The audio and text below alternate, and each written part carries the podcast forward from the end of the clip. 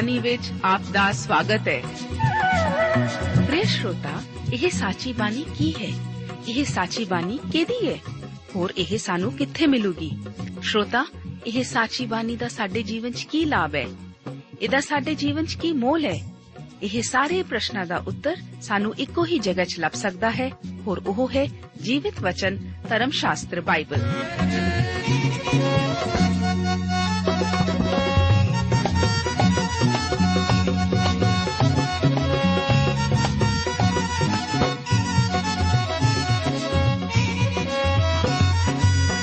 ਧਰਮ ਸ਼ਾਸਤਰ ਬਾਈਬਲ। ਉਹੀ ਜੀਵਿਤ ਵਚਨ ਦਾ ਅਸੀਂ ਇਸ ਕਾਰਜਕ੍ਰਮ ਵਿੱਚ ਅਧਿਐਨ ਕਰਾਂਗੇ।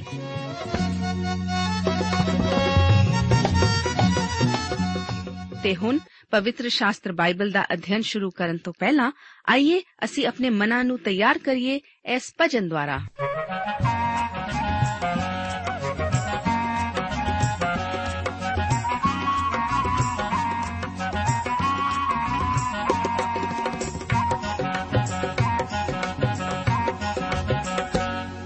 भजल यसूदाना के शुद्ध होवे तेरी आत्मा।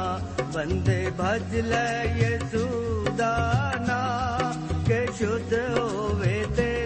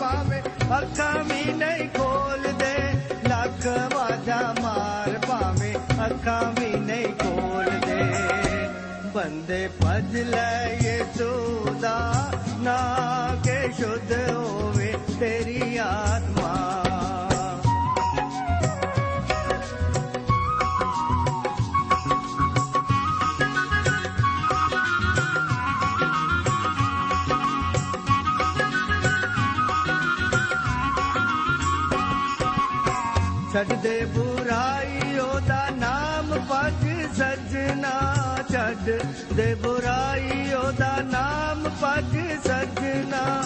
ਦੁੱਖਾਂ ਦੇ ਸਮੁੰਦਰਾਂ ਚੋਂ ਜੇ ਤੂੰ ਪਾਰ ਲੰਘਣਾ, ਦੁੱਖਾਂ ਦੇ ਸਮੁੰਦਰਾਂ ਚੋਂ ਜੇ ਤੂੰ ਪਾਰ ਲੰਘਣਾ।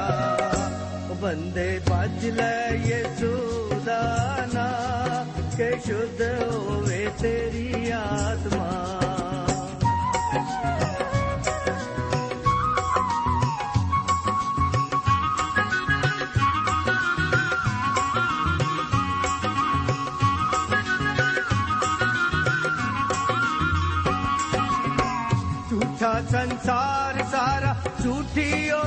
ਉਹਦੀ ਸ਼ਾਨ ਝੂਠਾ ਸੰਸਾਰ ਸਾਰਾ ਝੂਠੀ ਉਹਦੀ ਸ਼ਾਨ। ਇੱਕ ਦਿਨ ਛੱਡ ਜਾਣਾ ਜਿਹਦੇ ਉੱਤੇ ਮਾਨ ਏ। ਇੱਕ ਦਿਨ ਛੱਡ ਜਾਣਾ ਜਿਹਦੇ ਉੱਤੇ ਮਾਨ ਏ। ਉਹ ਬੰਦੇ ਭੱਜ ਲੈ ਯਿਸੂ ਦਾ ਨਾਂ ਕਿ ਸ਼ੁੱਧ ਹੋਵੇ ਤੇਰੀ ਆਤਮਾ।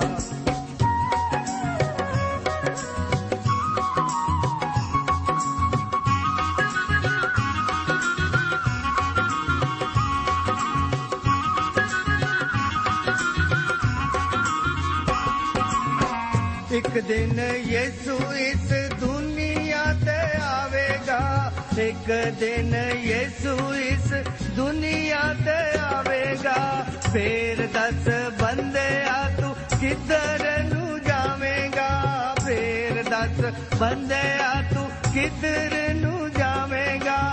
ਫੇਰ ਦੱਸ ਬੰਦਿਆ ਪਵਿੱਤਰ ਧਰਮ ਸ਼ਾਸਤਰ ਬਾਈਬਲ ਦੇ ਵਚਨ ਹਨ ਕਿ ਮਨੁੱਖ ਦਾ ਪੁੱਤਰ ਗੁਆਚੇ ਹੋਏ ਨੂੰ ਭਾਲਣ ਅਤੇ ਬਚਾਉਣ ਲਈ ਆਇਆ ਹੈ। ਪਿਆਰੇ ਅਜ਼ੀਜ਼ੋ, ਇਸ ਬਾਈਬਲ ਅਧਿਐਨ ਪ੍ਰੋਗਰਾਮ ਵਿੱਚ ਬੇਵਸਥਾ ਸਾਰ ਦੀ ਪੋਥੀ ਦੇ 11 ਅਤੇ 12 ਅਧਿਆਇਆਂ ਦਾ ਅਧਿਐਨ ਕਰਨ ਲਈ ਮੈਂ ਆਪ ਦਾ ਸਵਾਗਤ ਕਰਦਾ ਹਾਂ। ਆਓ ਸ਼ੁਰੂਆਤ ਕਰਦੇ ਹਾਂ 11 ਅਧਿਆਇ ਨਾਲ। ਇਸ ਅਧਿਆਇ ਦਾ ਮੁੱਖ ਵਿਸ਼ਾ ਵਾਅਦੇ ਦੇ ਦੇਸ਼ ਉੱਤੇ ਕਬਜ਼ਾ ਕਰਨ ਦੇ ਨਿਯਮਾਂ ਨਾਲ ਸੰਬੰਧਿਤ ਹੈ। ਇਹ ਵਾਅਦੇ ਦਾ ਦੇਸ਼ ਮਿਸਰ ਤੋਂ ਬਿਲਕੁਲ ਭਿੰਨ ਹੋਵੇਗਾ। ਇਸ ਕਰਕੇ ਇਸ ਦੇ ਕਬਜ਼ੇ ਵਿੱਚ ਲੈਣ ਲਈ ਲੋੜੀਂਦੇ ਨਿਯਮਾਂ ਦਾ ਵਰਣਨ ਪਰਮੇਸ਼ਵਰ ਖਾਸ ਤੌਰ ਤੇ ਕਰ ਰਿਹਾ ਹੈ। ਅਸੀਂ 11 ਅਧਿਆਏ ਉਸ ਦੀ ਇੱਕ ਆਇਤ ਦੇ ਵਚਨਾਂ ਵਿੱਚ ਪੜ੍ਹਦੇ ਹਾਂ। ਤੁਸੀਂ ਯਹੋਵਾ ਆਪਣੇ ਪਰਮੇਸ਼ਵਰ ਨਾਲ ਪ੍ਰੇਮ ਰੱਖੋ ਅਤੇ ਉਸ ਦੀ ਆਗਿਆ, ਵਿਧੀਆਂ, ਕਾਨੂੰਨਾਂ ਅਤੇ ਹੁਕਮਾਂ ਦੀ ਸਦਾ ਲਈ ਪਾਲਣਾ ਕਰੋ। ਪਰਮੇਸ਼ਵਰ ਦੇ ਪਿਆਰ ਦਾ ਉੱਤਰ ਉਸ ਦੇ ਪ੍ਰਤੀ ਆਗਿਆ ਪਾਲਣ ਵਿੱਚ ਮਿਲਦਾ ਹੈ। 8 ਅਤੇ 9 ਆਇਤਾਂ ਦੇ ਵਚਨਾਂ ਵਿੱਚ ਸਾਨੂੰ ਅੱਗੇ ਦੱਸਿਆ ਗਿਆ ਹੈ, ਇਸ ਲਈ ਤੁਸੀਂ ਉਹ ਸਾਰਾ ਹੁਕਮਨਾਮਾ ਜਿਹੜਾ ਮੈਂ ਤੁਹਾਨੂੰ ਅੱਜ ਦਿੰਦਾ ਹਾਂ, ਮੰਨੋ, ਤਾਂ ਜੋ ਤੁਸੀਂ ਤਕੜੇ ਰਹੋ ਅਤੇ ਜਾ ਕੇ ਉਸ ਧਰਤੀ ਉੱਤੇ ਕਬਜ਼ਾ ਕਰ ਲਓ, ਜਿੱਥੇ ਤੁਸੀਂ ਕਬਜ਼ਾ ਕਰਨ ਲਈ ਪਾਰ ਲੰਘਣ ਵਾਲੇ ਹੋ। ਤਾਂ ਜੋ ਤੁਸੀਂ ਉਸ ਭੂਮੀ ਉੱਤੇ ਆਪਣੇ ਦਿਨ ਲੰਮੇ ਕਰੋ, ਜਿਹਦੀ ਯਹੋਵਾ ਨੇ ਤੁਹਾਡੇ ਪਿਓ ਦਾਦਿਆਂ ਨਾਲ ਉਹਨਾਂ ਨੂੰ ਅਤੇ ਉਹਨਾਂ ਦੀ ਅੰਸ਼ ਨੂੰ ਦੇਣ ਦੀ ਸਹੁੰ ਖਾਧੀ ਸੀ, ਜਿਹੜੀ ਧਰਤੀ ਵਿੱਚ ਦੁੱਧ ਅਤੇ ਸ਼ਹਿਦ ਵਗਦਾ ਹੈ। ਉਹ ਖੇਤਾਂ ਦੀ ਸਿੰਚਾਈ ਕਰਨ ਦੇ ਆਦੀ ਮਿਸਰ ਵਿੱਚ ਹੀ ਸਨ।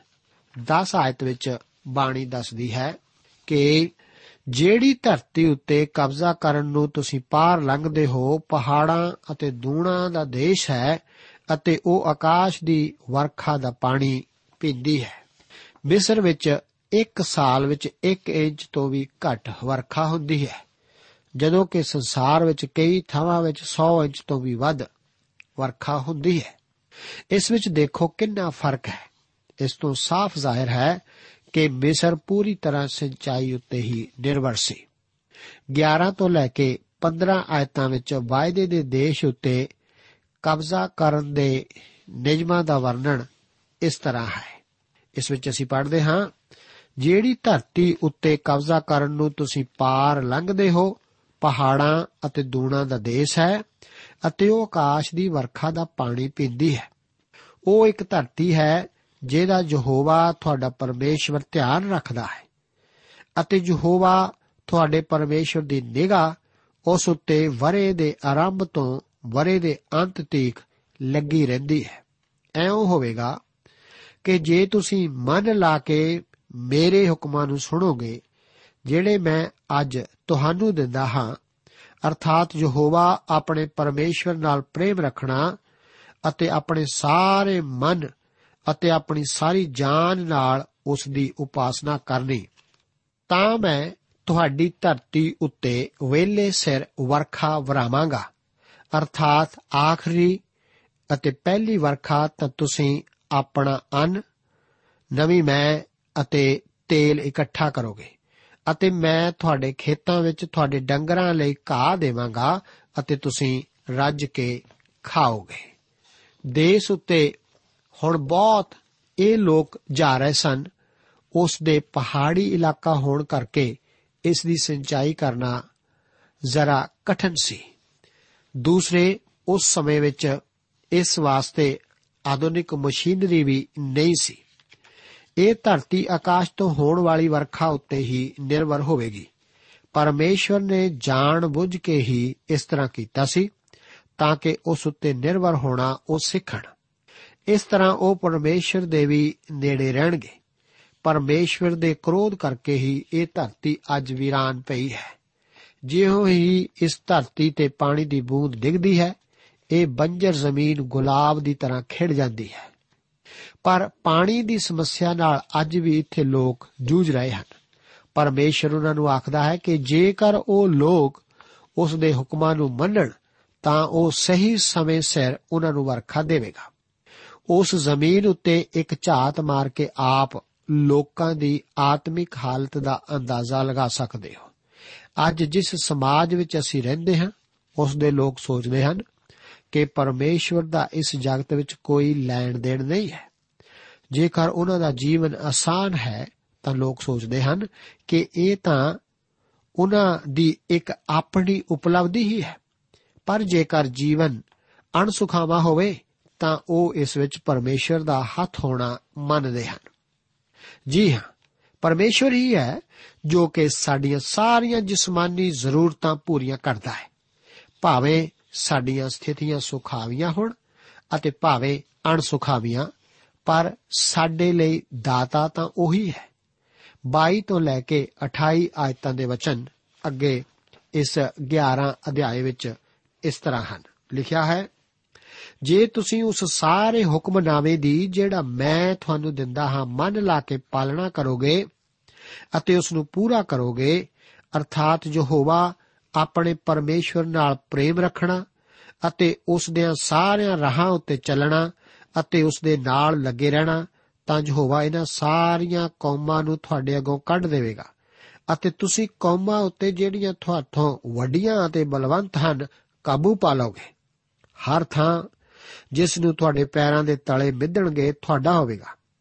ਅਰਥਾਤ ਉਜਾੜ ਲਬਨਾਨ ਅਤੇ ਦਰਿਆ ਫਰਾਤ ਤੋਂ ਪੱਛਮ ਦੇ ਸਮੁੰਦਰ ਤੀਕ ਤੁਹਾਡੀਆਂ ਹੱਦਾਂ ਹੋਣਗੀਆਂ।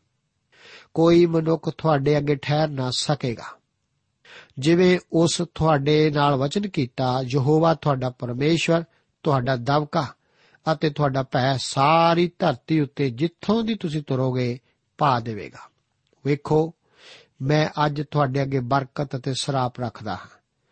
ਬਰਕਤ ਜੇ ਤੁਸੀਂ ਯਹੋਵਾ ਆਪਣੇ ਪਰਮੇਸ਼ਵਰ ਦੇ ਹੁਕਮਾਂ ਨੂੰ ਸੁਣੋਗੇ, ਜਿਹੜੇ ਮੈਂ ਅੱਜ ਤੁਹਾਨੂੰ ਦਿੰਦਾ ਹਾਂ। ਸਰਾਪ ਜੇ ਤੁਸੀਂ ਯਹੋਵਾ ਆਪਣੇ ਪਰਮੇਸ਼ਵਰ ਦੇ ਹੁਕਮਾਂ ਨੂੰ ਨਾ ਸੁਣੋ, ਪਰ ਉਸ ਮਾਰਗ ਤੋਂ ਕੁਰਾਹੇ ਪੈ ਜਾਓ, ਅਤੇ ਜਿਹਦਾ ਮੈਂ ਅੱਜ ਤੁਹਾਨੂੰ ਹੁਕਮ ਦਿੰਦਾ ਹਾਂ, ਅਤੇ ਉਸੇ ਹੋਰਨਾਂ ਦੇਵਤਿਆਂ ਦੇ ਪਿੱਛੇ ਲੱਗੋ ਜਿਨ੍ਹਾਂ ਨੂੰ ਤੁਸੀਂ ਨਹੀਂ ਜਾਣਿਆ। ਇੱਥੇ ਉਸ ਧਰਤੀ ਉੱਤੇ ਕਬਜ਼ਾ ਕਰਨ ਦਾ ਮਹਾਨ ਨਿਯਮ ਇੱਥੇ ਦੱਸਿਆ ਗਿਆ ਹੈ। ਆਪ ਧਿਆਨ ਨਾਲ ਗੌਰ ਕਰਨਾ ਕਿ ਧਰਤੀ ਪਰਮੇਸ਼ਰ ਵੱਲੋਂ ਇੱਕ ਵਰਦਾਨ ਹੀ ਹੈ। ਇਹ ਉਸ ਸਭ ਨਾਲੋਂ ਵੱਡੀ ਤੇ ਵੱਧ ਕੇ ਹੈ ਜੋ ਕਿ ਉਹਨਾਂ ਨੇ ਕਦੇ ਆਪਣੇ ਕਬਜ਼ੇ ਵਿੱਚ ਲਈ ਹੋਵੇ। ਇਹ ਅਫਰਾਤ ਨਦੀ ਤੋਂ ਲੈ ਕੇ ਭੂਮੱਧ ਸਾਗਰ ਤੱਕ ਅਤੇ ਲਬਾਨੋਨ ਤੋਂ ਲੈ ਕੇ ਦੱਖਣ ਵਿੱਚ ਦੂਰ ਰੇਗਿਸਤਾਨ ਤੱਕ ਸੀ। ਇਹ ਲਗਭਗ 3 ਲੱਖ ਵਰਗ ਮੀਲ ਸੀ। ਪਰ ਦਾਊਦ ਅਤੇ ਸੁਲੇਮਾਨ ਦੇ ਰਾਜ ਦੇ ਚੋਟੀ ਦੇ ਦੌਰਾਨ ਵੀ, ਬਲਕਿ ਉਹ ਕਦੇ ਵੀ 30000 ਵਰਗ ਮੀਲ ਤੋਂ ਵੱਧ ਉੱਤੇ ਕਬਜ਼ਾ ਨਹੀਂ ਕਰ ਸਕੇ ਹਨ। ਪਰਮੇਸ਼ਵਰ ਆਖਦਾ ਹੈ ਕਿ ਹਰ ਥਾਂ ਜਿੱਥੇ ਨੂੰ ਤੁਹਾਡੇ ਪੈਰਾਂ ਦੇ ਤਲੇ ਮਿੱਧਣਗੇ, ਤੁਹਾਡਾ ਹੋਵੇਗਾ। ਇਹ ਧਰਤੀ ਪਰਮੇਸ਼ਰ ਵੱਲੋਂ ਉਹਨਾਂ ਨੂੰ ਦਿੱਤੀ ਗਈ ਸੀ। ਅਤੇ ਇਹ ਉਹਨਾਂ ਦੀ ਹੀ ਸੀ, ਪਰ ਉਹ ਇਸ ਉੱਤੇ ਚੱਲਣ, ਇਸ ਉੱਤੇ ਕਬਜ਼ਾ ਕਰਨ ਅਤੇ ਇਸ ਦਾ ਆਨੰਦ ਮਾਣਨ ਵਿੱਚ ਅਸਫਲ ਰਹੇ। ਪਰਮੇਸ਼ਵਰ ਨੇ ਯਹੋਸ਼ੂਆ ਨੂੰ ਵੀ ਇਹੀ ਆਖਿਆ ਸੀ। ਪਰਮੇਸ਼ਵਰ ਨੇ ਉਸ ਨੂੰ ਕਿਹਾ ਸੀ ਕਿ ਧਰਤੀ ਉਹਨਾਂ ਦੇ ਸਾਹਮਣੇ ਹੈ ਅਤੇ ਇਹ ਇਸਰਾਇਲ ਦੀ ਹੈ। ਪਰ ਉਸ ਨੇ ਉਹਨਾਂ ਨੂੰ ਕਿਹਾ ਸੀ ਕਿ ਉਹਨਾਂ ਨੂੰ ਇਸ ਵਿੱਚ ਦਾਖਲ ਹੋ ਕੇ ਇਸ ਦੇ ਅੰਦਰ ਚੱਲਣਾ ਪਵੇਗਾ, ਇਸ ਉੱਤੇ ਕਬਜ਼ਾ ਕਰਨਾ ਪਵੇਗਾ। ਅੱਜ ਕੱਲ ਵਿਸ਼ਵਾਸੀਆਂ ਵਿੱਚ ਇੰਨਾ ਫ਼ਰਕ ਕਿਉਂ ਹੈ? ਕੁਝ ਸਿਰਫ ਕਿਨਾਰੇ-ਕਿਨਾਰੇ ਹੀ ਘੁੰਮਦੇ ਹਨ ਅਤੇ ਉਹ ਆਤਮਿਕ ਕੰਗਾਲੀ ਦੀ ਹਾਲਤ ਵਿੱਚ ਹਨ। ਦੂਸਰੇ ਆਤਮਿਕ ਤੌਰ ਤੇ ਧਨੀ ਹਨ। ਪਰਮੇਸ਼ਰ ਇਸ ਬਾਰੇ ਬਿਲਕੁਲ ਸਾਫ਼-ਸਾਫ਼ ਦੱਸਦਾ ਹੈ ਕਿ ਉਸ ਨੇ ਸਾਰੇ ਵਿਸ਼ਵਾਸੀਆਂ ਨੂੰ ਮਸੀਹ ਯੀਸ਼ੂ ਵਿੱਚ ਸਵਰਗੀ ਸਥਾਨਾਂ ਵਿੱਚ ਆਤਮਿਕ ਵਰਕਤਾਂ ਨਾਲ ਬਰਕਤ ਦਿੱਤੀ ਹੈ। ਪਰ ਕੁਝ ਵਿਸ਼ਵਾਸੀ ਉਹਨਾਂ ਵਰਕਤਾਂ ਉੱਤੇ ਆਪਣਾ ਅਧਿਕਾਰ ਜਮਾਉਂਦੇ ਹਨ, ਕੁਝ ਨਹੀਂ। ਕੁਝ ਉਹਨਾਂ ਵਰਕਤਾਂ ਦਾ ਆਨੰਦ ਮਾਣਦੇ ਹਨ, ਕੁਝ ਨਹੀਂ। ਜੋ ਕੁਝ ਸਾਡੇ ਕੋਲ ਹੈ ਉਸ ਨੂੰ ਮਾਪਣ ਦੀ ਹੀ ਗੱਲ ਹੈ। ਇਸرائیਲੀਆਂ ਨੂੰ ਆਗਿਆ ਪਾਲਣ ਦਾ ਹੁਕਮ ਦਿੱਤਾ ਗਿਆ ਸੀ। ਆਗਿਆ ਪਾਲਣ ਹੀ ਜ਼ਰੂਰੀ ਗੱਲ ਹੈ। ਅੱਜ ਕੱਲ ਆਗਿਆ ਪਾਲਣ ਨੂੰ ਪਿੱਛੇ ਛੱਡਿਆ ਜਾ ਰਿਹਾ ਹੈ। ਮੈਂ ਪਰਮੇਸ਼ਵਰ ਦੀ ਕਿਰਪਾ ਵਿੱਚ ਵਿਸ਼ਵਾਸ ਕਰਦਾ ਹਾਂ। ਇਸ ਦਾ ਪ੍ਰਚਾਰ ਵੀ ਕਰਦਾ ਹਾਂ। ਅਸੀਂ ਕਿਰਪਾ ਦੁਆਰਾ ਹੀ ਬਚਾਏ ਗਏ, ਕਿਰਪਾ ਦੁਆਰਾ ਹੀ ਸੰਭਾਲੇ ਜਾਂਦੇ ਹਾਂ ਅਤੇ ਪਰਮੇਸ਼ਰ ਦੀ ਕਿਰਪਾ ਦੁਆਰਾ ਹੀ ਵਾਧੇ ਵੀ ਹਾਂ। ਅਸੀਂ ਸਵਰਗ ਵਿੱਚ ਵੀ ਪਰਮੇਸ਼ਵਰ ਦੀ ਕਿਰਪਾ ਦੁਆਰਾ ਹੀ ਜਾ ਰਹੇ ਹਾਂ।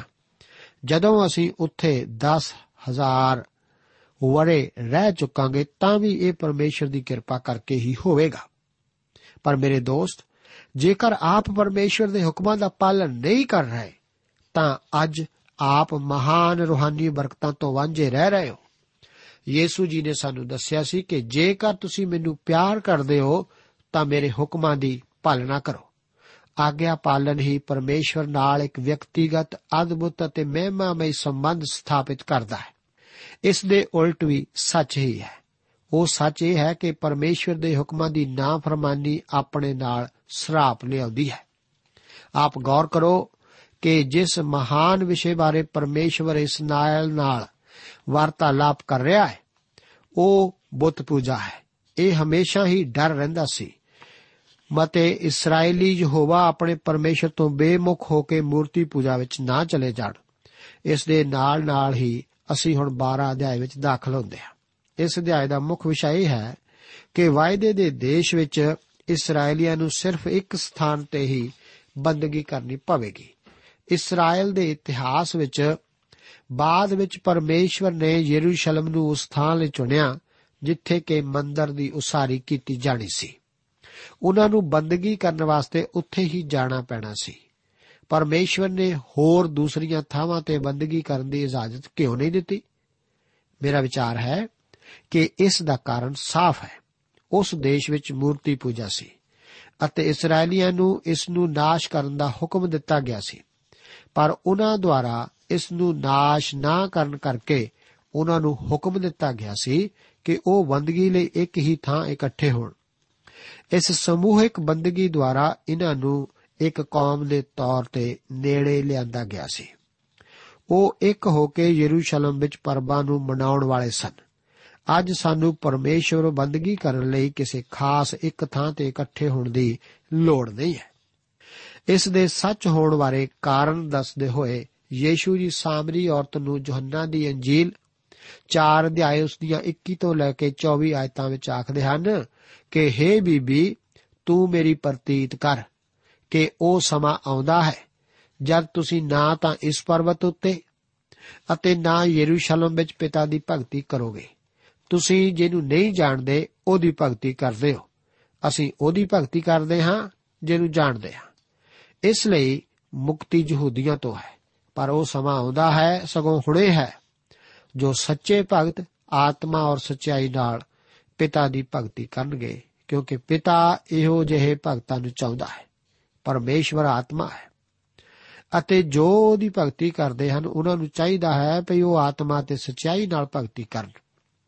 ਅਸੀਂ ਅੱਜ ਕੱਲ ਕਿਸੇ ਇੱਕ ਜਗਤ ਉੱਤੇ, ਇੱਕ ਜਗ੍ਹਾ ਉੱਤੇ ਬੰਦਗੀ ਕਰਨ ਨੂੰ ਇਕੱਠੇ ਨਹੀਂ ਹੁੰਦੇ। ਅਸੀਂ ਤਾਂ ਇੱਕ ਵਿਅਕਤੀ ਦੁਆਲੇ ਇਕੱਠੇ ਹੁੰਦੇ ਹਾਂ ਅਤੇ ਉਹ ਵਿਅਕਤੀ ਪ੍ਰਭੂ ਯੀਸ਼ੂ ਮਸੀਹ ਹੈ। ਇਹੋ ਹੀ ਗੱਲ ਮਹੱਤਵਪੂਰਨ ਹੈ, ਜਿਸ ਨੂੰ ਅੱਜ ਸਾਡੇ ਮਨ ਵਿੱਚ ਵਸਾਉਣ ਦੀ ਲੋੜ ਹੈ। ਆਪ ਦੀ ਕਲੀਸਿਆ ਦੇ ਨਾਂ, ਨਾਲ ਕੋਈ ਫ਼ਰਕ ਨਹੀਂ ਪੈਂਦਾ। ਮਿਸ਼ਨ ਜਾਂ ਇਸ ਦਾ ਆਪ ਦੀ ਕਲੀਸਿਆ ਨਾਲ ਸੰਬੰਧਿਤ ਹੋਣ ਨਾਲ ਕੋਈ ਫ਼ਰਕ ਨਹੀਂ ਪੈਂਦਾ। ਸਭ ਤੋਂ ਵੱਧ ਮਹੱਤਵਪੂਰਨ ਸਵਾਲ ਤਾਂ ਇਹ ਹੈ ਕਿ ਕੀ ਤੁਸੀਂ ਯੀਸ਼ੂ ਮਸੀਹ ਦੇ ਵਿਅਕਤੀਤਵ ਦੁਆਲੇ ਇਕੱਠੇ ਹੁੰਦੇ ਹੋ? ਮੇਰੇ ਦੋਸਤ ਜੇਕਰ ਆਪ ਇਸ ਤਰ੍ਹਾਂ ਨਹੀਂ ਕਰਦੇ, ਤਾਂ ਇਹ ਬੁੱਤ ਪੂਜਾ ਹੀ ਹੈ, ਕਿਉਂਕਿ ਇਸ ਤਰ੍ਹਾਂ ਆਪ ਮਸੀਹ ਦੇ ਸਥਾਨ ਨੂੰ ਬਦਲ ਕੇ ਕਿਸੇ ਹੋਰ ਚੀਜ਼ ਨੂੰ ਉਹ ਸਥਾਨ ਦੇ ਰਹੇ ਹੋ। ਜੇਕਰ ਆਪ ਸਮਾਜਿਕ ਤੌਰ ਉਤੇ ਜਾਂ ਫਿਰ ਮਨੋਰੰਜਨ ਲਈ ਇਕੱਠੇ ਹੁੰਦੇ ਹੋ, ਇਹ ਮੂਰਤੀ ਪੂਜਾ ਹੀ ਹੈ। ਜੋ ਚੀਜ਼ ਸਾਨੂੰ ਸਾਰਿਆਂ ਨੂੰ ਇੱਕ ਕਰਕੇ ਇਕੱਠੇ ਰੱਖਦੀ ਹੈ, ਉਹ ਤਾਂ ਯੀਸ਼ੂ ਮਸੀਹ ਦੀ ਸ਼ਖਸੀਅਤ ਹੀ ਹੈ। ਇਸ ਦਾ ਕਿੰਨਾ ਮਹੱਤਵ ਹੈ? 12 ਅਧਿਆਏ, ਉਸ ਦੀਆਂ 1 ਤੋਂ ਲੈ ਕੇ 5 ਆਇਤਾਂ ਦੇ ਵਚਨ ਹਨ, ਇਹ ਉਹ ਵਿਧੀਆਂ ਅਤੇ ਕਾਨੂੰਨ ਹਨ ਜਿਨ੍ਹਾਂ ਨੂੰ ਤੁਸੀਂ ਆਪਣੇ ਸਾਰੇ ਦਿਨ ਜਿੰਨਾ ਚਿਰ ਤੁਸੀਂ ਜੀਉਂਦੇ ਰਹੋਗੇ, ਉਸ ਧਰਤੀ ਵਿੱਚ ਪੂਰਾ ਕਰਨਾ ਹੈ, ਜਿਹੜੀਆਂ ਯਹੋਵਾ ਤੁਹਾਡੇ ਪਿਓ ਦਾਦਿਆਂ ਦੇ ਪਰਮੇਸ਼ਰ ਨੇ ਤੁਹਾਨੂੰ ਕਬਜ਼ਾ ਕਰਨ ਲਈ ਦਿੱਤੀ ਹੈ। ਉਹਨਾਂ ਸਾਰੇ ਸਥਾਨਾਂ ਦਾ, ਜਿੱਥੇ ਪਰਾਈਆਂ ਕੌਮਾਂ ਜਿਨ੍ਹਾਂ ਨੂੰ ਤੁਸੀਂ ਕੱਢਣਾ ਹੈ ਆਪਣੇ ਦੇਵਤਿਆਂ ਦੀ ਉੱਚੇ ਪਹਾੜਾਂ ਉੱਤੇ ਅਤੇ ਟਿੱਲਿਆਂ ਉੱਤੇ ਅਤੇ ਹਰ ਹਰੇ ਰੁੱਖ ਹੇਠ ਪੂਜਾ ਕਰਦੀਆਂ ਹਨ। ਤੁਸੀਂ ਉੱਕਾ ਹੀ ਕੱਖ ਨਾ ਰਹਿਣ ਦੇਣਾ। ਉਹਨਾਂ ਦੀਆਂ ਜਗਵੇਦੀਆਂ ਨੂੰ ਢਾ ਸੁੱਟਣਾ ਅਤੇ ਉਹਨਾਂ ਦੇ ਥੰਮਾਂ ਨੂੰ ਚੂਰ-ਚੂਰ ਕਰ ਦੇਣਾ ਅਤੇ ਉਹਨਾਂ ਦੇ ਟੁੰਡਾਂ ਨੂੰ ਅੱਗ ਵਿੱਚ ਸਾੜ ਸੁੱਟਣਾ ਅਤੇ ਉਹਨਾਂ ਦੇ ਦੇਵਤਿਆਂ ਦੀਆਂ ਉਕਰੀਆਂ ਹੋਈਆਂ ਮੂਰਤਾਂ ਨੂੰ ਤੋੜ-ਫੋੜ ਸੁੱਟਣਾ ਅਤੇ ਉਹਨਾਂ ਦਾ ਨਾਮ ਉਸ ਥਾਂ ਤੋਂ ਮਿਟਾ ਦੇਣਾ। ਇਉਂ ਤੁਸੀਂ ਯਹੋਵਾ ਆਪਣੇ ਪਰਮੇਸ਼ਵਰ ਨਾਲ ਨਾ ਕਰਿਓ। ਪਰ ਉਸ ਸਥਾਨ ਨੂੰ ਜਿਹੜਾ ਯਹੋਵਾ ਤੁਹਾਡਾ ਪਰਮੇਸ਼ਵਰ ਤੁਹਾਡੇ ਸਾਰਿਆਂ ਗੋਤਾਂ ਵਿੱਚੋਂ ਚੁਣੇਗਾ ਕਿ ਉਹ ਉੱਥੇ ਆਪਣਾ ਨਾਮ ਰੱਖੇ, ਅਰਥਾਤ ਉਸ ਦਾ ਡੇਰਾ ਤੁਸੀਂ ਲੱਭਿਓ ਅਤੇ ਉੱਥੇ ਜਾਇਆ ਕਰੋ। ਨਿਆਂਇਆਂ ਦੀ ਪੋਥੀ ਵਿੱਚ ਪਰਮੇਸ਼ਰ ਵੱਲੋਂ ਇਸਰਾਇਲ ਉੱਤੇ ਬਾਰ-ਬਾਰ ਸਜ਼ਾਵਾਂ ਭੇਜਣ ਦਾ ਕਾਰਨ ਇਹ ਸੀ ਕਿ ਇਸرائیਲੀ ਮੂਰਤੀ ਪੂਜਾ ਵੱਲ ਮੁੜ ਪਏ ਸਨ। ਫਿਰ ਮਹਾਨ ਨਬੀ ਏਲੀਆ ਨੇ ਦੇਸ਼ ਵਿਚਲੀ ਮੂਰਤੀ ਪੂਜਾ ਦੇ ਵਿਰੁੱਧ ਆਪਣਾ ਸੰਦੇਸ਼ ਸੁਣਾਇਆ। ਇਸਰਾਇਲ ਦੇ ਬਾਬਲ ਦੀ ਗੁਲਾਮੀ ਵਿੱਚ ਜਾਣ ਦਾ ਕਾਰਨ ਵੀ ਮੂਰਤੀ ਪੂਜਾ ਹੀ ਸੀ। ਪੁਰਾਣੇ ਨੇਮ ਦੀ ਆਖਰੀ ਪੋਥੀ ਵਿੱਚ ਵੀ ਮੂਰਤੀ ਪੂਜਾ ਦੇ ਖਤਰੇ ਨਾਲ ਸੰਬੰਧਿਤ ਹੀ ਚੇਤਾਵਨੀ ਹੈ। ਸਾਨੂੰ ਇਸ ਤਰ੍ਹਾਂ ਨਹੀਂ ਸੋਚਣਾ ਚਾਹੀਦਾ ਕਿ ਅਸੀਂ ਮੂਰਤੀ ਪੂਜਾ ਤੋਂ ਅੱਜਕੱਲ ਮੁਕਤ ਹਾਂ। ਸਾਨੂੰ ਇਹ ਸੋਚਣ ਦੀ ਕੋਸ਼ਿਸ਼ ਕਰਨੀ ਚਾਹੀਦੀ ਹੈ ਕਿ ਸਾਨੂੰ ਇੰਨਾ ਪ੍ਰਕਾਸ਼ ਦਿੱਤਾ ਗਿਆ ਹੈ ਕਿ ਅਸੀਂ ਕਿਸੇ ਮੂਰਤ ਅੱਗੇ ਸਿਰ ਨਿਮਾ ਕੇ ਉਸ ਦੀ ਪੂਜਾ ਨਹੀਂ ਕਰਾਂਗੇ। ਦੋਸਤੋ, ਕੀ ਅਸੀਂ ਇਸ ਬਾਰੇ ਇੰਨੇ ਨਿਸ਼ਚਿੰਤ ਹੋ ਸਕਦੇ ਹਾਂ? ਕੋਈ ਵੀ ਚੀਜ਼ ਜੋ ਕਿ ਸਾਡੀ ਰੂਹ ਅਤੇ ਸਾਡੇ ਪਰਮੇਸ਼ਰ ਦੇ ਵਿਚਕਾਰ ਆਉਂਦੀ ਹੈ, ਉਹ ਇੱਕ ਬੁੱਤ ਬਣ ਜਾਂਦੀ ਹੈ। ਮੈਂ ਇੱਕ ਨੌਜਵਾਨ ਬਾਰੇ ਜਾਣਦਾ ਹਾਂ। ਜਿਸ ਨੂੰ ਮੈਂ ਕਲੀਸਿਆ ਵਿੱਚ ਵਾਧੇ ਵੇਖਿਆ ਹੈ, ਜੋ ਕਿ ਇੱਕ ਬਹੁਤ ਹੀ ਪਿਆਰਾ ਮਸੀਹੀ ਬਣ ਗਿਆ। ਫਿਰ ਉਹ ਇੱਕ ਵੱਡੀ ਸੰਮਤੀ ਦਾ ਮੈਂਬਰ ਬਣ ਗਿਆ, ਕਿਉਂਕਿ ਉਸ ਵਿੱਚ ਅਦਭੁਤ ਯੋਗਤਾ ਸੀ। ਉਹ ਸੰਮਤੀ ਦਾ ਚਾਲਕ ਵੀ ਬਣ ਗਿਆ। ਜਿੰਨਾ ਹੀ ਜ਼ਿਆਦਾ ਉਹ ਸੰਮਤੀ ਵਿੱਚ ਅੱਗੇ ਵਧਦਾ ਗਿਆ, ਉਨਾ ਹੀ ਜ਼ਿਆਦਾ ਉਹ ਪਰਮੇਸ਼ਰ ਤੋਂ ਦੂਰ ਹੋ ਗਿਆ। ਅੱਜ ਕੱਲ ਉਹ ਮਹਿਲ, ਉਹ ਪਹਿਲ ਆਪਣੇ ਕੰਮ ਨੂੰ ਦਿੰਦਾ ਹੈ। ਇੱਕ ਵਾਰ ਉਸਨੇ ਸਾਨੂੰ ਖਾਣੇ ਲਈ ਬੁਲਾਇਆ ਅਤੇ ਉਹ ਸਾਫ਼-ਸਾਫ਼ ਕਹਿਣ ਲੱਗਾ ਕਿ ਆਪਣੇ ਕਾਰੋਬਾਰ ਕਰਕੇ ਹੁਣ ਮੀਟਿੰਗਾਂ ਵਿੱਚ ਨਹੀਂ ਆ ਸਕਦਾ। ਉਸ ਦਾ ਕਾਰੋਬਾਰ ਉਸ ਦੀ ਪਦਵੀ ਅਤੇ ਉਸ ਦੀ ਉન્નਤੀ ਹੀ ਉਸ ਦਾ ਪਰਮੇਸ਼ਵਰ ਅਤੇ ਉਸ ਲਈ ਬੁੱਤ ਬਣ ਬੈਠੇ ਸਨ। ਇਹੀ ਬੰਦਗੀ ਹੋਈ। ਇਹ ਕਿਹੋ ਜਿਹੀ ਬੰਦਗੀ ਹੋਈ? ਉਹ ਹਫ਼ਤੇ ਦੇ 7 ਦਿਨ ਇਸ ਬੁੱਤ ਅੱਗੇ ਸਿਰ ਝੁਕਾਉਂਦਾ ਸੀ। ਮੇਰੇ ਦੋਸਤ ਜੋ ਕੁਝ ਵੀ ਆਪ ਦੇ ਪਰਮੇਸ਼ਵਰ ਅਤੇ ਆਪ ਦੀ ਰੂਹ ਦੇ ਵਿਚਕਾਰ ਆ ਜਾਵੇ, ਉਹ ਆਪ ਲਈ ਬੁੱਤ ਬਣ ਵੈਂਦਾ ਹੈ। ਅੰਤ ਵਿੱਚ ਜੋ ਸਥਾਨ ਠਹਿਰਾਇਆ ਗਿਆ ਸੀ, ਉਹ ਯਰੂਸ਼ਲਮ ਸੀ। ਪਰ ਇਸ ਤੋਂ ਪਹਿਲਾਂ ਵੀ ਇਸرائیਲੀਆਂ ਨੂੰ ਇੱਕੋ ਹੀ ਥਾਂ ਤੇ ਬੰਦਗੀ ਕਰਨੀ ਪੈਂਦੀ ਸੀ। ਇਹੋ ਹੀ ਇੱਕ ਜਗ੍ਹਾ ਉਹਨਾਂ ਦੀਆਂ ਹੋਮ ਦੀਆਂ ਭੇਟਾਂ ਤੇ ਬਲੀਆਂ, ਦਸਵੰਦਾਂ ਅਤੇ ਮਨੌਤਾਂ ਦੇ ਚੜਾਉਣ ਵਾਸਤੇ ਸੀ। ਜੋ ਵੀ ਭੋਜਨ ਦੇ ਦਸਵੰਦ ਉਹ ਪਰਮੇਸ਼ਵਰ ਅੱਗੇ ਲਿਆਉਂਦੇ ਸਨ, ਉਹ ਇਸੇ ਹੀ ਇੱਕੋ ਥਾਂ ਤੇ ਖਾਦੇ ਜਾਣੇ ਚਾਹੀਦੇ ਸਨ। 15 ਅਤੇ 16 ਆਇਤਾਂ ਦੇ ਵਚਨ ਇਸ ਪ੍ਰਕਾਰ ਹਨ। ਤਾਂ ਵੀ ਆਪਣੇ ਮਨ ਦੀ ਪੂਰੀ ਇੱਛਾ ਅਨੁਸਾਰ ਤੁਸੀਂ ਕੱਟ ਕੇ ਮਾਸ ਆਪਣੇ ਫਾਟਕਾਂ ਦੇ ਅੰਦਰ, ਯਹੋਵਾ ਆਪਣੇ ਪਰਮੇਸ਼ਵਰ ਦੀ ਬਰਕਤ ਅਨੁਸਾਰ ਜਿਹੜੀ ਉਸਨੇ ਤੁਹਾਨੂੰ ਦਿੱਤੀ ਖਾਓ ਸ਼ੁੱਧ ਅਤੇ ਅਸ਼ੁੱਧ ਉਸ ਨੂੰ ਖਾਣ, ਜਿਵੇਂ ਚਿਕਾਰੇ ਅਤੇ ਹਿਰਨ ਨੂੰ ਖਾਂਦੇ ਹਨ। ਕੇਵਲ ਲਹੂ ਤੁਸਾਂ ਨਾ ਖਾਣਾ। ਤੁਸੀਂ ਉਸ ਨੂੰ ਪਾਣੀ ਵਾਂਗੂ ਭੂਮੀ ਉੱਤੇ ਡੋਲ ਦੇਣਾ, ਪਰ ਤੁਸਾਂ ਆਪਣੇ ਅੰਨ, ਆਪਣੀ ਨਵੀਂ ਮੈਂ ਆਪਣੇ ਤੇਲ ਦਾ ਦਸਵੰਦ ਆਪਣੇ ਇੱਜੜ ਅਤੇ ਆਪਣੇ ਚੌਣੇ ਦੇ ਪਲੋਠੇ, ਆਪਣੇ ਫਾਟਕਾਂ ਦੇ ਅੰਦਰ ਕਦਾਚਿਤ ਨਾ ਖਾਣਾ, ਨਾ ਆਪਣੀਆਂ ਸਾਰੀਆਂ ਸੁਖਣਾ ਨਾ ਆਪਣੀਆਂ ਖੁਸ਼ੀਆਂ ਦੀਆਂ ਭੇਟਾਂ, ਨਾ ਆਪਣੇ ਹੱਥ ਦੀਆਂ ਚੁੱਕਣ ਦੀਆਂ ਭੇਟਾਂ। ਉਹਨਾਂ ਦੇ ਘਰ ਵਿੱਚ ਖਾਣ ਲਈ ਵੀ ਭੋਜਨ ਸੀ। ਇਹ ਬੰਦਗੀ ਦਾ ਹਿੱਸਾ ਨਹੀਂ ਸੀ, ਪਰ ਇਸ ਬਾਰੇ ਵੀ ਖਾਸ ਭੋਜਨ ਨਾਲ ਸੰਬੰਧਿਤ ਨਿਯਮ ਸਨ। 14 ਅਧਿਆਏ ਵਿੱਚ ਸ਼ੁੱਧ ਅਤੇ ਅਸ਼ੁੱਧ ਜਾਨਵਰਾਂ ਦੀ ਸੂਚੀ ਹੈ।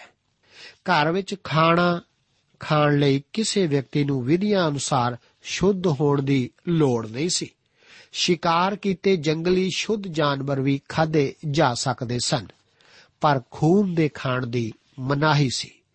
ਇਸ ਦੇ ਉਲਟ ਜੋ ਵੀ ਚੀਜ਼ ਪ੍ਰਭੂ ਅੱਗੇ ਭੇਟ ਵੱਲੋਂ ਲਿਆਂਦੀ ਗਈ ਹੋਵੇ, ਉਹ ਪ੍ਰਭੂ ਦੇ ਅੱਗੇ ਹੀ ਇੱਕ ਇਹੋ ਜਿਹੀ ਥਾਂ ਵਿੱਚ ਖਾਣੀ ਪੈਂਦੀ ਸੀ, ਜੋ ਕਿ ਪਰਮੇਸ਼ਵਰ ਠਹਿਰਾਉਂਦਾ ਸੀ। 21 ਤੋਂ ਲੈ ਕੇ 25 ਆਇਤਾਂ ਦੇ ਵਚਨ ਹਨ। ਜੇ ਉਹ ਸਥਾਨ ਜਿਹੜਾ ਯਹੋਵਾ ਤੁਹਾਡਾ ਪਰਮੇਸ਼ਰ ਚੁਣੇਗਾ ਕਿ ਉੱਥੇ ਆਪਣਾ ਨਾਮ ਰੱਖੇ, ਤੁਹਾਡੋਂ ਦੂਰ ਦਰੇਡੇ ਹੋਵੇ, ਤਾਂ ਤੁਸੀਂ ਆਪਣੇ ਇੱਜੜ ਅਤੇ ਆਪਣੇ ਚੌਣਿਆਂ ਵਿੱਚੋਂ ਜਿਹੜਾ ਯਹੋਵਾ ਨੂੰ ਤੁਹਾਨੂੰ ਦਿੱਤਾ ਹੈ, ਉਹ ਲੈ ਕੇ ਕੱਟ ਲਿਓ। ਜਿਵੇਂ ਮੈਂ ਤੁਹਾਨੂੰ ਹੁਕਮ ਦਿੱਤਾ ਸੀ ਅਤੇ ਆਪਣੇ ਫਾਟਕਾਂ ਦੇ ਅੰਦਰ ਆਪਣੇ ਮਨ ਦੀ ਪੂਰੀ ਇੱਛਾ ਅਨੁਸਾਰ ਖਾ ਲਿਓ। ਜਿਵੇਂ ਚਕਾਰਾ ਅਤੇ ਹਿਰਨ ਖਾਈਦਾ ਹੈ, ਜਿਵੇਂ ਤੁਸੀਂ ਉਸ ਨੂੰ ਖਾਇਓ ਅਸ਼ੁੱਧ ਅਤੇ ਸ਼ੁੱਧ ਦੋਨਾਂ ਉਸ ਨੂੰ ਖਾਣ। ਪਰ ਲਹੂ ਕਦਾਚਿਤ ਨਾ ਖਾਇਓ। ਕਿਉਂ ਜੋ ਲਹੂ ਹੀ ਜੀਵਨ ਹੈ ਅਤੇ ਤੁਸੀਂ ਜੀਵਨ ਨੂੰ ਮਾਸ ਨਾਲ ਨਾ ਖਾਓ ਤੁਸੀਂ ਉਸ ਨੂੰ ਨਾ ਖਾਓ ਤੁਸੀਂ ਉਸ ਨੂੰ ਧਰਤੀ ਉੱਤੇ ਆਪਣੀ ਵਾਂਗ ਡੋਲ ਦਿਓ। ਅਸੀਂ ਇਹਨਾਂ ਆਇਤਾਂ ਵਿੱਚ ਵੜਦੇ ਹਾਂ ਕਿ ਇਸ ਦਾ ਜ਼ਿਕਰ ਲੇਵੀਆਂ ਦੀ ਪੋਥੀ ਦੇ 17 ਅਧਿਆਇ ਵਿੱਚ ਵੀ ਹੈ। ਇਹ ਉਹਨਾਂ ਨੂੰ ਸ਼ੈਤਾਨ ਅੱਗੇ ਬਲੀਆਂ ਚੜਾਉਣ ਤੋਂ ਰੋਕਣ ਲਈ ਸੀ। ਉਸ ਦੇਸ਼ ਵਿੱਚ ਵਸਣ ਵੇਲੇ ਉਹ ਹੋ ਸਕਦਾ ਸੀ ਕਿ ਯਰੂਸ਼ਲਮ ਤੋਂ ਕਾਫੀ ਦੂਰ ਰਹਿੰਦੇ ਹੋਣ। ਇਸ ਕਰਕੇ ਪਰਮੇਸ਼ਰ ਆਖਦਾ ਹੈ ਕਿ ਉਹ ਆਪਣੇ ਖਾਣ ਲਈ ਜਾਨਵਰ ਨੂੰ ਕੱਟ ਸਕਦੇ ਹਨ, ਪਰ ਉਹ ਅਜਿਹੇ ਜਾਨਵਰ ਦਾ ਲਹੂ ਨਹੀਂ ਖਾਣਗੇ। ਲਹੂ ਜੀਵਨ ਦਾ ਪ੍ਰਤੀਕ ਹੈ। ਇਸੇ ਕਰਕੇ ਧਰਮ ਸ਼ਾਸਤਰ ਬਾਈਬਲ ਪ੍ਰਭੂ ਯੀਸ਼ੂ ਮਸੀਹ ਦੇ ਖੂਨ ਬਾਰੇ ਇੰਨਾ ਜ਼ੋਰ ਦਿੰਦਾ ਹੈ। 29 ਤੋਂ ਲੈ ਕੇ 32 ਆਇਤਾਂ ਦੇ ਵਚਨਾਂ ਬਾਰੇ ਗੌਰ ਕਰੋ। ਪਰਮੇਸ਼ਰ ਬਾਰ-ਬਾਰ ਦੂਜੀਆਂ ਕੌਮਾਂ ਨੂੰ ਨਾਸ਼ ਕਰਨ ਲਈ ਆਖ ਰਿਹਾ ਹੈ ਤਾਂ ਕਿ ਉਹ ਇਸرائیਲੀਆਂ ਨੂੰ ਪਰਮਾ ਨਾ ਸਕਣ। ਇਹ ਕੌਮਾਂ ਮੂਰਤੀ ਪੂਜਕ ਸਨ। ਬਾਲ ਦੇਵਤੇ ਦੀ ਪੂਜਾ ਵਿੱਚ ਹੋਰ ਗੈਰ ਕੌਮਾਂ ਦੇ ਧਰਮਾਂ ਦੀ ਤਰ੍ਹਾਂ ਆਪਣੇ ਖੁਦ ਦੇ ਬੱਚਿਆਂ ਦੀ ਭੇਟ ਚੜਾਉਣ ਦੀ ਜ਼ਾਲਮ ਰੀਤ ਵੀ ਸੀ। ਉਹ ਆਪਣੇ ਬੱਚਿਆਂ ਨੂੰ ਲਾਲ ਗਰਮ ਲੋਹੇ ਦੇ ਹੱਥਾਂ ਵਾਲੇ ਬੁੱਤ ਕੋਲ ਪਕੜਾ ਦਿੰਦੇ ਸਨ। ਪਰਮੇਸ਼ਵਰ ਇਹੋ ਜਿਹੇ ਕੰਮ ਨਾਲ ਆਪਣੀ ਨਫ਼ਰਤ ਨੂੰ ਦਰਸਾਉਂਦਾ ਹੈ। ਜੋ ਕੁਝ ਵੀ ਪਰਮੇਸ਼ਵਰ ਨੂੰ ਨਹੀਂ ਪਾਉਂਦਾ, ਉਸ ਨੂੰ ਵੀ ਅਤੇ ਜਿਸ ਨਾਲ ਵੀ ਉਸ ਨੂੰ ਪਿਆਰ ਹੈ, ਉਹ ਸਭ ਸਾਨੂੰ ਜਾਣਨ ਦੀ ਜ਼ਰੂਰਤ ਹੈ। ਮੈਂ ਨਹੀਂ ਸਮਝ ਸਕਿਆ ਕਿ ਜਿਨ੍ਹਾਂ ਚੀਜ਼ਾਂ ਤੋਂ ਹੋਰ ਕੌਮਾਂ ਨਹੀਂ ਬਚ ਸਕੀਆਂ, ਉਹਨਾਂ ਤੋਂ ਮਸੀਹੀ ਲੋਕ ਕਿਵੇਂ ਬਚ ਸਕਦੇ ਹਨ?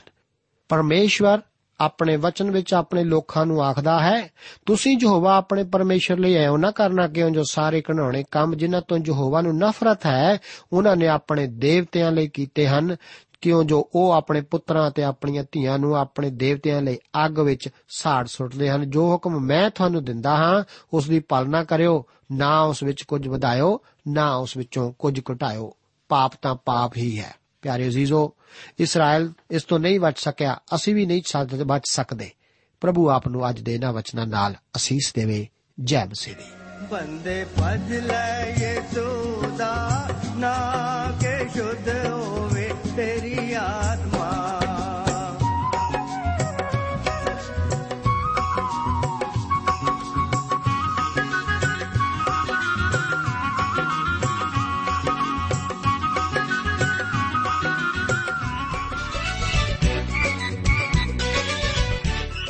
ਦੋਸਤੋ, ਸਾਨੂੰ ਉਮੀਦ ਹੈ ਕਿ ਇਹ ਕਾਰਜਕ੍ਰਮ ਤੁਹਾਨੂੰ ਪਸੰਦ ਆਇਆ ਹੋਵੇਗਾ।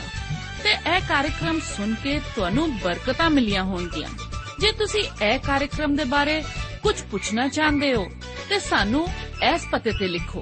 Program Sachi Bani, post box number 1715 sector 36 Chandigarh 160036 ਪਤਾ ਇੱਕ ਵਾਰ ਫੇਰ ਸੁਣ ਲਓ program Sachi Bani post box number 1715 sector 36 Chandigarh 160036 ਸਾਡਾ ਈਮੇਲ ਪਤਾ ਹੈ punjabi.ttb@twr.in ਪਤਾ ਇੱਕ ਵਾਰ ਫੇਰ ਸੁਣ ਲਓ punjabi.ttb@twr.in ਹੁਣ ਸਾਡੇ ਪ੍ਰੋਗਰਾਮ ਦਾ ਸਮੇਂ ਸਮਾਪਤ ਹੁੰਦਾ ਹੈ। ਉਮੀਦ ਹੈ ਅਗਲੇ ਪ੍ਰੋਗਰਾਮ ਵਿੱਚ ਤੁਹਾਡੇ ਨਾਲ ਫੇਰ ਪੇਂਟ ਹੋਏਗੀ। ਰੱਬ ਤੁਹਾਨੂੰ ਬਰਕਤ ਦੇ।